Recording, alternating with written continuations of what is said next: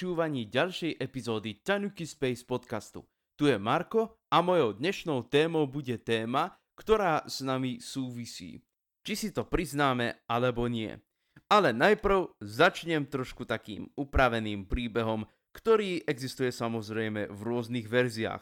Trochu som ho zmodernizoval. Milan Zosniny šiel s mnohými dovolenkármi do Turecka. Nešiel tam len dovolenkovať, mal totiž sen. Vraj na Kleopatrinej pláži v Alanii, taká pláž naozaj existuje, je vraj zakopaný poklad. Bolo to veľmi zvláštne. Veľakrát sa mu to prisnilo. A keďže bol trošku poverčivý, veril na rôzne znamenia a náboženské veci, nedalo mu to a do Turecka šiel. Samozrejme, nikomu nič nepovedal. Prišiel na pláž, samozrejme. Ibaže čočať nechcel, tá pláž bola pochopiteľne strážená. A ako sa tak tam obšmietal, všimol si ho jeden zo strážcov a opýtal sa ho. Čo tu robíte? Prečo ste tu tak často? Všimol si niečo podozrivé. No a voľky nevoľky musel milo rozpovedať svoj sen. Strážca sa len na tom zasmial. Ste blázon, naozaj blázon a hlúpy blázon. Viete, čo sa mne napríklad snívalo? Mne sa snívalo, že som sa dostal kde si do sniny. Tam vraj žil akýsi Milan a pod svojim domom mal zakopaný poklad. Milan sa strážcovi poďakoval a odišiel. Čo z toho vyplýva? Áno, zakopaný poklad môže byť priamo pod našim Prahom. A preto som sa rozhodol trošku porozprávať o Slovensku, o našej krajine. Samozrejme, pokiaľ niekto pochádza z Českej republiky, nebojte sa, milí bratia spoza rieky Morava. Aj na vás dôjde.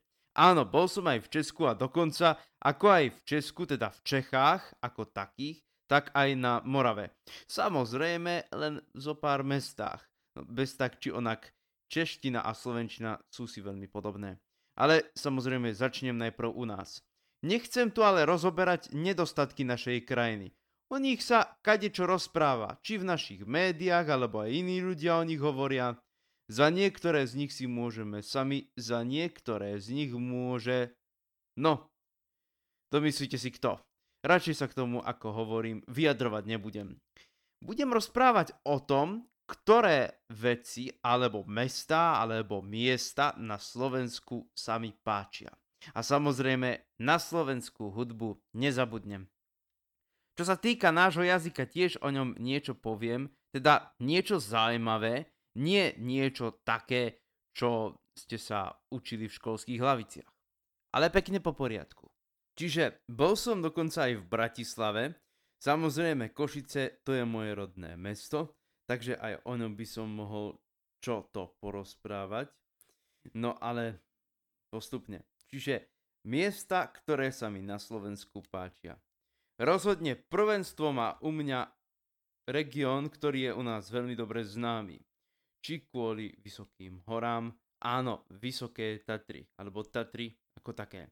Tam sa mi vždy páčilo. A moja prvá taká dovolenka, poviem na to slovo dovolenka, bola práve tam.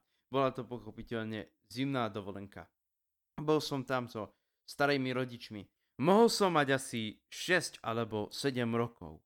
Myslím, že to bolo niekedy vtedy. No a potom som bol napríklad aj v škole prírody, to bolo v Kisaku a potom aj v Tatrách to bola taktiež Tatranská Lomnica. Ale aj inde v Tatrach som bol. A nemôžem si pomôcť, páči sa mi ten región. Nie je to len kvôli horám, ale hlavne pretože ako dieťa som tieto veci nevnímal. Hlavne kvôli prírode, kvôli ľuďom. Je tam úplne iná atmosféra. No bol som samozrejme aj v našom hlavnom meste, v Bratislave. A čo sa toho týka, tak bol som napríklad v niektorých obchodných centrách. Je to tam pochopiteľne príliš moderné. Ale malé mesta ma o mnoho viac priťahujú. Alebo bojnice.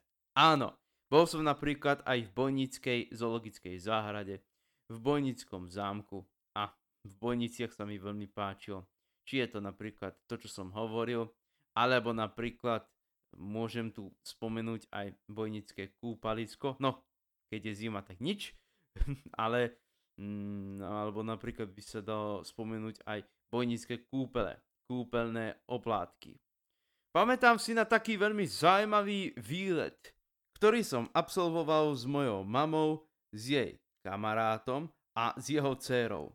Začalo to v Budapešti, pokračovalo to v Bratislave, tam sme aj prespali a prespali sme aj v Bojniciach a navštívili sme samozrejme aj Bojnický zámok a zoologickú záhradu. No a skúste hádať, kde sa mi na Slovensku páčilo najviac kde boli ľudia najviac otvorenejší. Samozrejme, možno, že sú to stereotypy a možno je to len môj pocit, že mám oveľa radšej menšie mesta než veľkomestá. Bez tak či onak, život vo veľkomestách je podľa mňa o čosi lepší než v tých malých. O tom svoje vedeli napríklad aj ľudia, ktorí za stredoveku a za novoveku utekali z dedín priamo do miest. Možno je to paradox, ale hovorí sa napríklad o Košiciach, že to jeden valal. Po slovensky to je jedna dedina. Alebo taká veľká dedina. Áno, tam každý každého pozná. A ja napríklad uvažujem, keď prechádzam Košicami, že no, nikde sa neskriem. Nedá sa tu ani zašiť. Každý ma pozná. Samozrejme aj nárečie tu budem trošku rozoberať, teda nie len to východoslovenské, ale aj iné. Ale to bude súvisieť s jazykom. Pokračujem ďalej, čiže Bojnice. Bol som aj v iných mestách, napríklad Stará Ľubovňa, Nová Ľubovňa, tam sa mi tiež páčilo Bardejov. Tak tam chodím najnovšie kvôli istým zdravotným veciam, o ktorých tu rozprávať nebudem. Ale tam sa mi tiež páčilo. A raz som napríklad bol na exkurzie v Bardejove, navštívil som múzeum, potom aj nejaký kostol, tam bol skanzen a bol som samozrejme aj von si posedieť. A to prostredie sa mi veľmi páčilo, neviem prečo, ale páčilo sa mi. A potom som sa rozhodol, že si tam spravím ešte jeden taký výlet a taktiež sa mi páčilo. Nesťažoval som sa. Ale jedna vec mi vadila. Bolo to cez zimu, nepoviem, ktorý rok to bol, a šmíkalo sa. A to sme šli aj autom, aj pešo a poriadne sa šmíkalo, ľad nebol upravený, čiže musel som si dávať sakramenský pozor, keď som šiel pešo. A keď sme šli autom, no, mal som strach. No samozrejme sme šli autom do Prešova, potom už autobusom pekne do Košíc. Ale bolo to podľa môjho názoru veľmi zaujímavé a páčilo sa mi, ale hovorím, tá cesta bola veľmi príšerne spravená. Vtedy. Nepoviem, kedy to bolo. Kto tento podcast počúva, možno, že si domyslí a možno, že niektorí z vás, ktorí podcast počúvajú, teda túto epizódu konkrétne, určite vedia aj aké výlety spomínam. V Bratislave som sa zastavil trikrát. No a napríklad v Bojniciach, myslím, že 4 alebo 5 krát alebo viac a vždy sa mi tam páčilo. No a zastavil som sa taktiež aj na rôznych jarmokoch a trhoch. No bolo to veľmi zaujímavé. Tento rok som napríklad bol aj v Kešmarku, aj predtým, ešte pred koronou. A bol som aj inde, napríklad spíšské trhy. A keď už hovoríme o tých trhoch, tak keď je zima, tak pochopiteľne teraz už korona veľmi nie je, alebo sa veľmi nerieši. Ale pamätám si ešte pred koronou. Bol som v Košiciach na Vianočných trhoch a bol som v Bardejove. V Bardejove, ako keby to bolo mesto duchov. Skoro nik tam nebol. A napríklad e, tých domčekoch, čo sú tam v Bardejove, bolo počuť nejaké hlasy, ako že sú tam ľudia, ale ticho. Ako naozaj, keby ste prechádzali mestom duchov. Možno, že len zo pár ľudí tam bolo, ale to bolo všetko. No ale môžem ešte spomenúť napríklad Liptovský región. Aj tam som bol, v Liptovskom Mikuláši. No aj v Ružomberku. A samozrejme aj v iných mestách, kde napríklad sa konali levočou organizované rôzne súťaže v samoobsluhe a v priestorovej orientácii. Takže aj odtiaľ mám pekné spomienky, ale v Liptovskom Mikuláši som bol kvôli niečomu inému. V Liptovskom Mikuláši som napríklad bol aj preto, no v Liptovskom Mikuláši som bol veľakrát, ale jeden z tých dôvodov bola kontaktná zoo. A veľmi ma to zaujímalo, tak som si povedal, že vyberiem sa tam. No, bol som tam, páčil sa mi tam.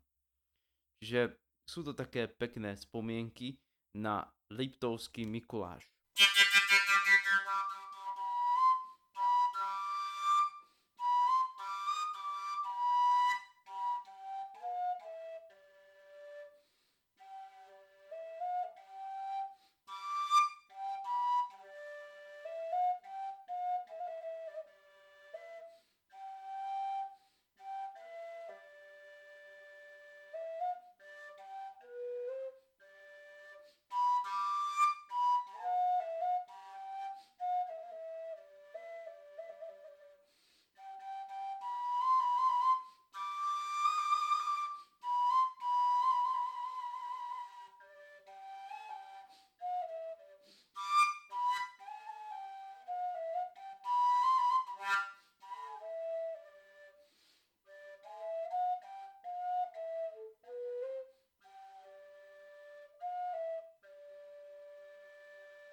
Nástroj, ktorý ste práve počuli, vám predstavovať netreba. Áno, šlo o fujaru, respektíve o fujarku.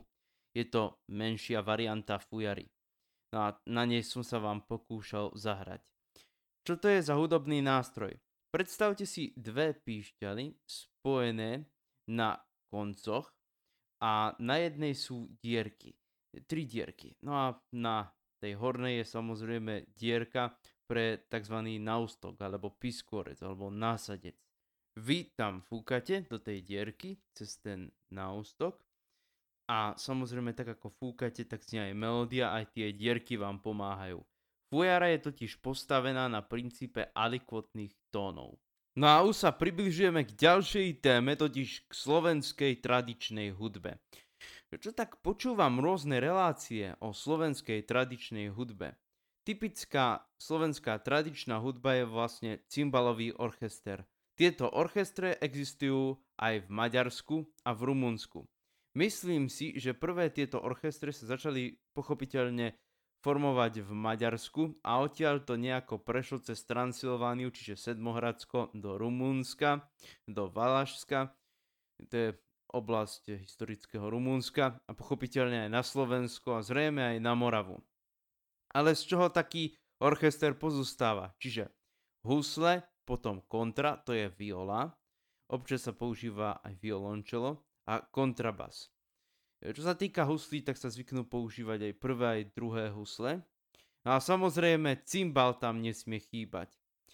Doplňujúce hudobné nástroje sú napríklad rôzne akordeóny alebo klarinety. No a v maďarskej a rumunskej hudbe je to hudobný nástroj tarogatú alebo taragot.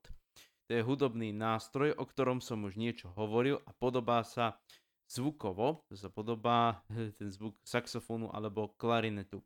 Ale občas sa stáva, že aj v našej tradičnej hudbe sa vyskytuje, ale podľa mňa sú to len rôzne varianty orchestrov, tento hudobný nástroj. Možno, že je to saxofón, ale čo sa týka zvuku, tak e, napríklad e, v niektorých prípadoch sopránový saxofón a taragot neviem odlíšiť. Čiže to sú také cymbalové orchestre a samozrejme cymbal, ako hovorím, tam nesmie chýbať. S takýmito orchestrami sa stretávam po celom Slovensku, keď počúvam tradičnú hudbu. Od západu až po východ, čiže aj stred tam patrí. No pochopiteľne sú regióny, kde sa cymbal nepoužíva, ale používajú sa sláčikové hudobné nástroje. Napríklad taká hudba z Žilinského kraja, tam kde je Terchová.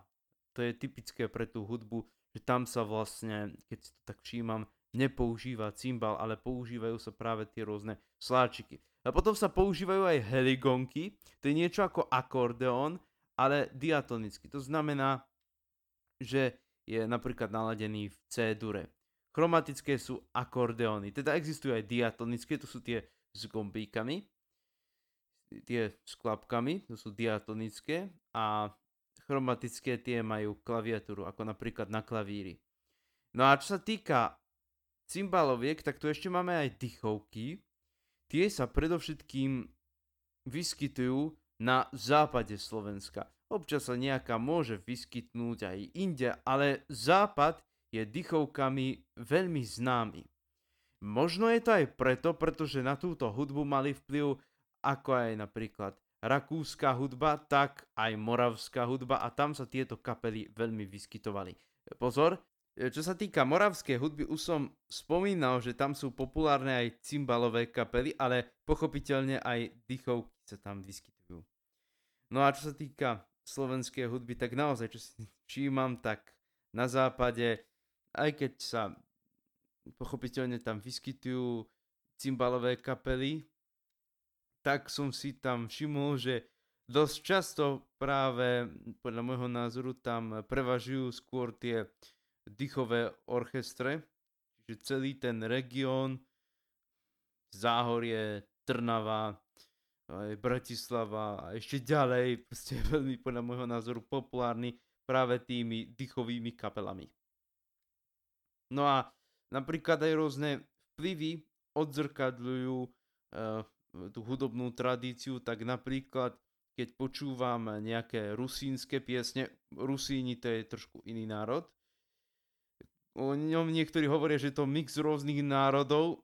Či je to pravda, toto radšej rozoberať nechcem, pretože pochopiteľne by som sa dotkol trošku rusínskej otázky, veď mimochodom za bývalého režimu boli Rusini alebo Rusnáci, ako sa im hovorí, klasifikovaní ako Ukrajinci, s čím nie tak celkom súhlasím pochopiteľne aj ja, ale nechcem sa tomu venovať. Radšej prejdem k hudbe, čiže Napríklad sú regióny Slovenska, kde tá hudba je veľmi blízka, ako som spomínal, k maďarskej hudbe. Na severe Slovenska pochopiteľne k polskej a tak ďalej a tak ďalej. A samozrejme s tým súvisí aj dialekt. Tak napríklad, keď som mu spomínal ľudovú hudbu, nedá mi to a spomeniem jeden veľmi zaujímavý príklad. Neviem, kde to bolo. Neviem, ktoré rádio to bolo. Možno, že rádio Regina a istého času niečo podobné vysielali aj na rádiu Lumen. Tam napríklad vysielali aj hudbu z východného Slovenska. A počul som tam napríklad východoslovenskú hudbu, kde bolo dosť nemeckých slov, ktorým som nerozumel ani ja. Pozor, nemyslím na mantáčtinu. To je Nemčina, to je dialekt tzv. karpatskej Nemčiny. Mantákom sa mimochodom hovorí aj spisky Nemci. Nie, toto bola východňarčina a vôbec to so spišskou Nemčinou nemalo nič spoločné. Možno, že región. A napríklad v inej východňarskej hudbe som napríklad počul slovo namiesto slova budze pre slovo bude bende. A to už mi zavaňalo polštinou, ale pochopiteľne nešlo o goravské nárečie, ako by ste si teraz boli pomysleli. Nie, to bola čistá východňarčina a tuším aj, odkiaľ to bolo zrejme niekde tam e, z Popradu, bola zrejme tá ľudová kapela. No a teraz sa postupne dostávame k nárečiam, pretože sa mi napríklad stalo, a nie mne, že som si napríklad pomýlil západoslovenské nárečia s češtinou. So západoslovenskými nárečiami som sa stretol napríklad v e, Radošínskom najemnom divadle, tam sa používali, alebo Strico Marcin, používal západnú slovenčinu alebo záhoráčtinu. By som to mal takto zjednodušiť. Mne to napríklad príde tak, že západná slovenčina je veľmi tvrdá. Veľmi má blízko pochopiteľne k češtine. A tým, že napríklad na tento región mali vplyv aj Nemci, tak v tomto nárečí sa napríklad vyskytujú také slova ako napríklad e, štelung alebo ancuk. Pochopiteľne slovo ancuk poznáme aj my, teda košičania, východňari. No a napríklad, čo znamená slovo včúľ, alebo včíl, alebo včílek, to som nevedel. A za to mi napríklad poslúžil istý humor jedného môjho známeho, ktorý napríklad povedal toto. Teraz nemôžeš, včíl môžeš. Samozrejme som hneď pochopil, čo tým myslel. A bolo to pre mňa veľmi humorné, pretože som obidvom týmto slovám rozumel a vedel som, že to znamená to isté. Včil alebo včul teraz.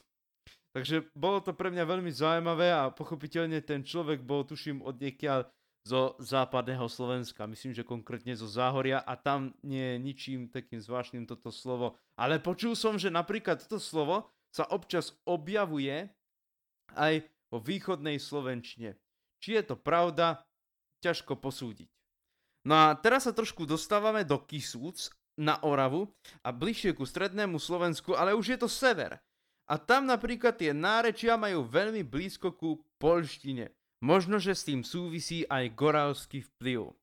Najčistejšia slovenčina je pochopiteľne v stredoslovenskom regióne. Mimochodom, základ pre našu spisovnú slovenčinu je práve v stredoslovenčine, vďaka Ľudovitovi Štúrovi. Západná slovenčina tak tá tiež bola istý čas považovaná za spisovnú slovenčinu a to bolo za Antona Bernoláka. To len tak okrajovo. Vrátim sa ku stredoslovenčine.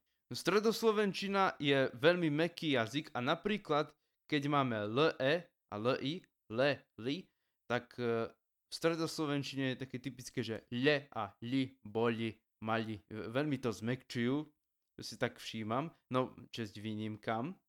Pretože napríklad tam, kde je Žilina, tam už e, hovoria skôr tak tvrdo ako na západe, ale nie až tak, ale je tam počuť ten tvrdý prízvuk.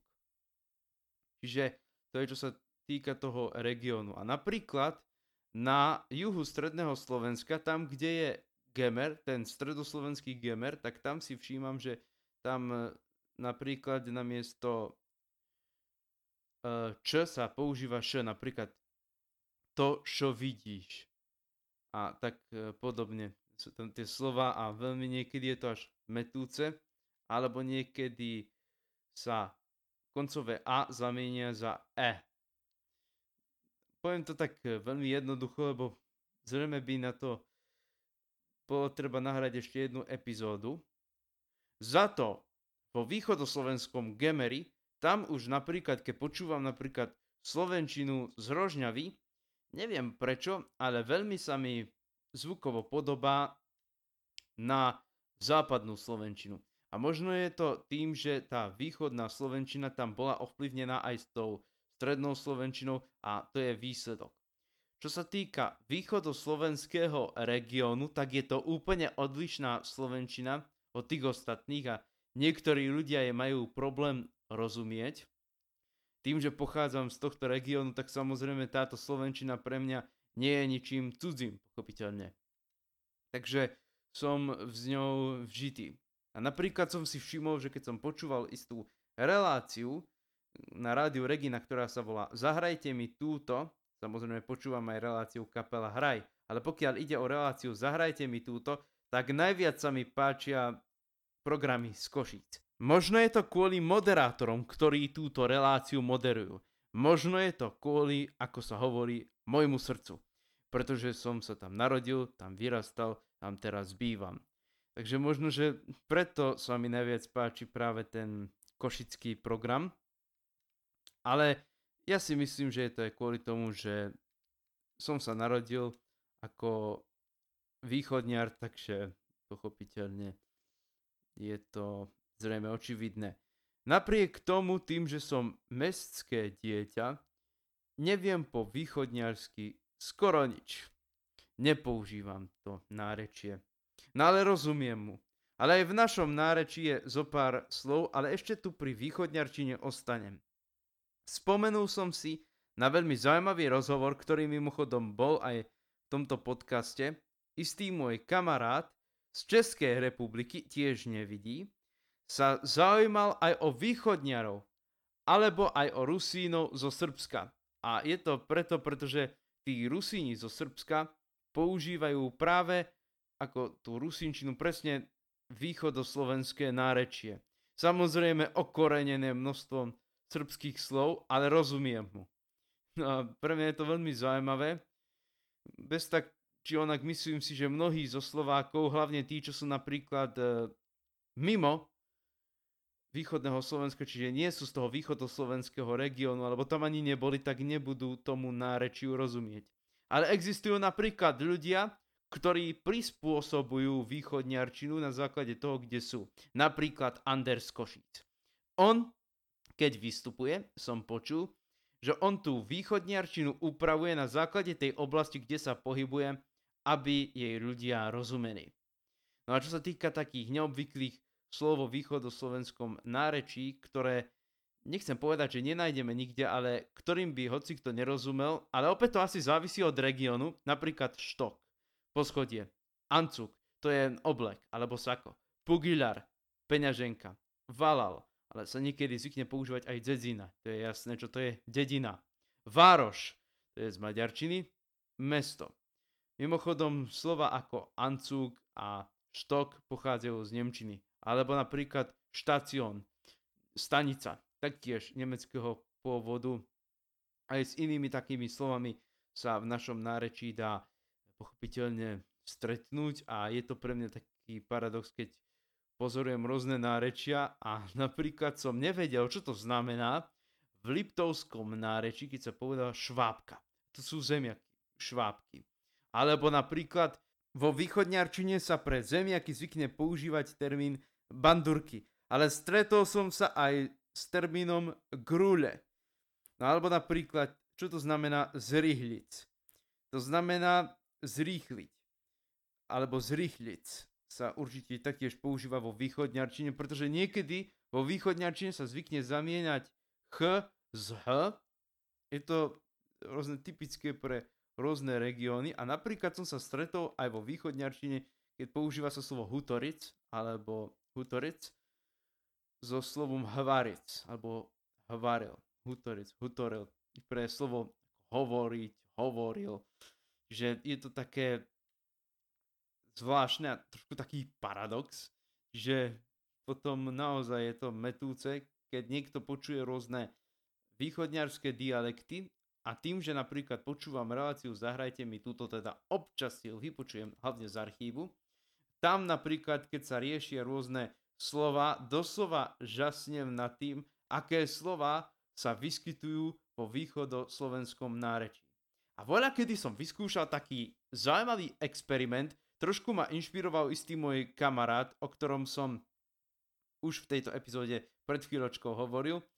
Som písal niečo vo východniarčine v ukrajinskom zápise, ako keby v rusínčine lebo východňarčina má veľmi blízko k rusínčine a pochopiteľne existuje aj tá e, srbská východňarčina, čo je tiež považovaná za rusínčinou a Google prekladač mi to preložil na 95% správne, ten text, keď som to takto zapísal. Takže ja si myslím, že východná slovenčina má pochopiteľne k rusínčine a k ukrajinčine veľmi blízko.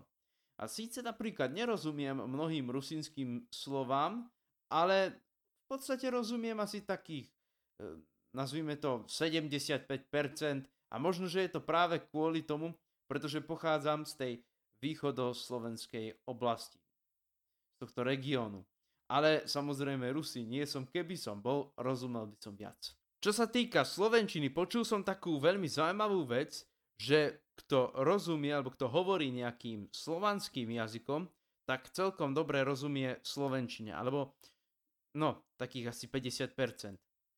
Čo sa ale týka mňa, tak pochopiteľne veľmi dobre rozumiem češtine, ale to ako keby bol jeden na ten istý jazyk, to som tu rozoberal. Polštine rozumiem celkom slušne. Potom srbo-chorváčtina ale to je preto, pretože napríklad počúvam aj ich hudbu, aj ich jazyk, takže myslím, že aj to tam zohráva určitú úlohu. No a ukrajinčine už rozumiem menej, ruštine veľmi málo, ale veľmi málo by som, napríklad keby som ani nevedel, rozumel slovínčine a bulharčine. Tieto jazyky sú podľa môjho názoru veľmi vzdialené od slovenčiny. Ale ako hovorím napríklad chorváčtine, by som rozumel celkom slušne. A polštine pochopiteľne, keďže je to taktiež západoslovanský jazyk, tak um, rozumiem niečo. Len treba sa tomu jazyku viac venovať. A potom by som rozumel o čo si viac.